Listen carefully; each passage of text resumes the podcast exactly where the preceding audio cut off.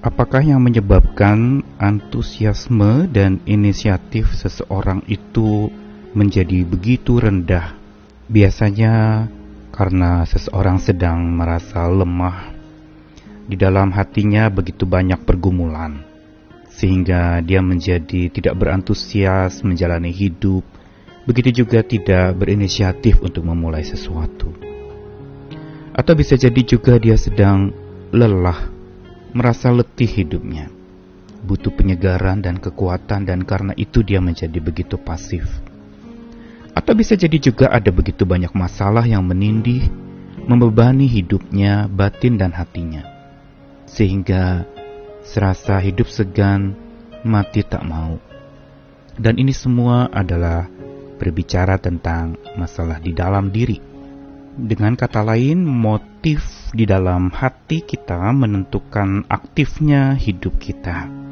Ketika motivasi hidup sedang berkurang, maka aktivasi kegiatan kita pun akan menjadi lemah.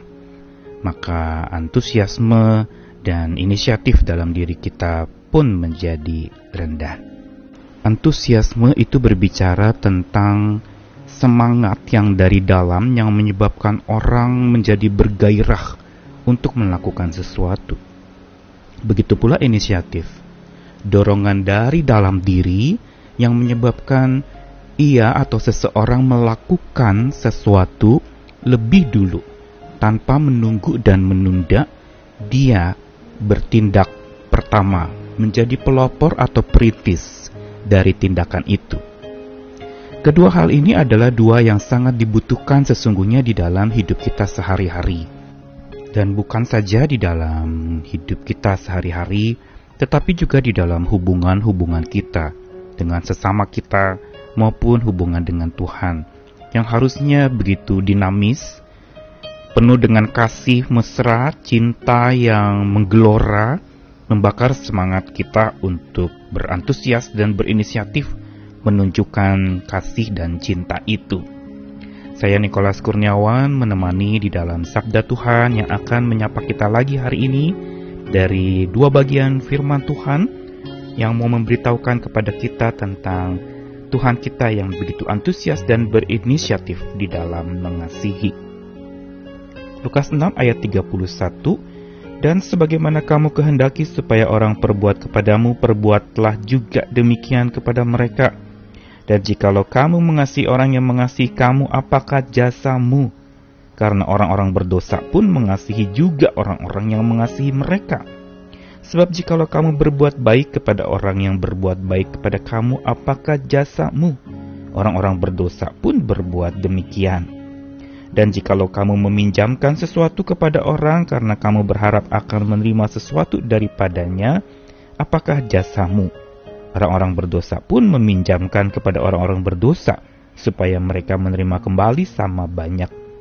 Tetapi kamu kasihilah musuhmu dan berbuatlah baik kepada mereka dan pinjamkan dengan tidak mengharapkan balasan. Maka upahmu akan besar dan kamu akan menjadi anak-anak Allah yang maha tinggi sebab ia baik terhadap orang-orang yang tidak tahu berterima kasih dan terhadap orang-orang jahat. Hendaklah kamu murah hati sama seperti Bapamu adalah murah hati. Lalu satu ayat terakhir dari 1 Yohanes pasal 4 ayat yang ke-19 kita mengasihi karena Allah lebih dahulu mengasihi kita. Bacaan di dalam Lukas pasal 6 ayat 31 yang sering disebut adalah aturan emas atau kaidah kencana atau golden rule yang mengatakan bahwa sebagaimana kamu kehendaki supaya orang berbuat kepadamu, perbuatlah juga demikian kepada mereka. Arti berbuat juga demikian kepada mereka itu menunjukkan bahwa bukan sekedar membalas tetapi justru berbuatlah seperti apa yang engkau ingin orang lain perlakukan kepadamu. Bila engkau ingin mendapatkan kasih, mulai dululah dengan mengasihi. Bila engkau ingin orang bermurah hati kepadamu, mulailah dengan bermurah hati kepada mereka. Bila ingin untuk supaya diperhatikan, maka mulailah lebih dulu untuk memperhatikan orang lain. Dan bila ingin dihormati, mulailah lebih dulu dengan menghormati orang lain. Ini adalah sesuatu yang menunjukkan perlu adanya antusiasme dan inisiatif di dalam menunjukkan kasih itu, menunjukkan kemurahan dan perhatian itu. Lebih ditegaskan lagi di dalam ayat yang ke 1 Yohanes tadi yang memberitahu kepada kita tentang Tuhan yang lebih dulu mengasihi. Karena itulah kita mengasihi dan saling mengasihi. Allah kita adalah Allah yang antusias dan berinisiatif. Menarik sekali kata antusias itu berangkat dari sebuah permainan kata dalam bahasa Yunani entheos.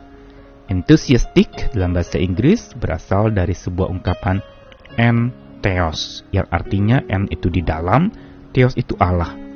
Orang yang di dalam Allah itu adalah orang yang antusias di dalam hidupnya. Ini memberitahu kepada kita bahwa antusias dan inisiatif itu berangkat dari kekuatan Tuhan. Kalau dengan kekuatan diri kita sendiri mungkin kita bisa rendah antusiasnya, kita bisa rendah dalam berinisiatif. Karena itu Yesus di dalam khotbah di atas bukit yang dikatakan tadi kaidah kencana itu, dia ingin mengatakan bahwa dia begitu antusias berinisiatif mengasihi lebih dulu, bukan untuk semata dia dibalas kasih oleh orang yang dia kasihi. Dia berinisiatif dan berantusias mengasihi karena memang dia adalah kasih. Dan ini yang menyebabkan orang lalu kemudian mengasihi dia. Tetapi Tuhan antusias berinisiatif mengasihi juga bukan dia bergegas dengan gegabah dan bertindak tanpa arah. Bukan berarti inisiatif itu orang harus cepat-cepat bekerja, bertindak dengan sesegera mungkin. Tidak, tidak harus demikian bicara berinisiatif. Tetapi perlu hikmah dari Tuhan atau kebijaksanaan dari Tuhan dan gairah dari Tuhan untuk berkiprah mempelopori sebuah tindakan kasih itu. Inilah sebenarnya sifat atau karakteristik kasih agape, yaitu kasih yang dalam, kasih yang penuh pengorbanan, kasih yang tidak mengharapkan balasan, kasih yang dipelopori, dimulai lebih dulu dari kita yang mengasihi, bukan kasih yang menanti orang mengasihi dulu baru kita mengasihi.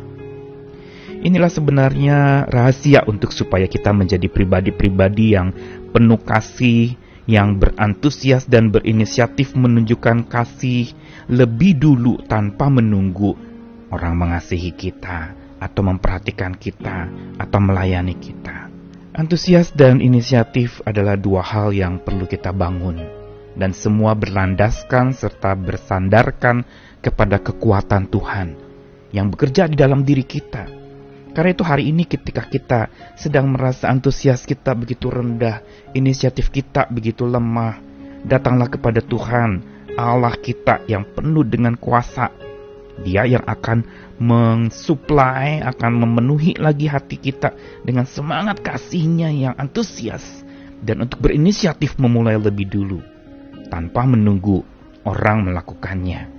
Kita lebih dulu menjadi pelopor menjadi perintis untuk kasih itu dinyatakan. Marilah di tengah-tengah kondisi yang memang serba sulit untuk diprediksi dengan berbagai macam pergumulan yang mungkin sedang menindih hidup kita. Tetaplah terus mengasihi dengan antusias dan berinisiatif. Jangan menunggu dan menunda, lakukanlah dengan semangat yang tinggi, minta Tuhan karuniakan itu dalam hati, motif kita diperbaiki, dan aktif kita pun akan menjadi lebih baik lagi. Begitu juga inisiatif yang ada dalam diri kita. Mohonkanlah kepada Tuhan supaya kita berinisiatif untuk keluar dari segala pergumulan hidup kita menuju kepada sebuah kehidupan yang diperbaharui, kehidupan yang dikuatkan untuk lalu kemudian membaharui dan menguatkan sesama kita yang juga punya banyak pergumulan.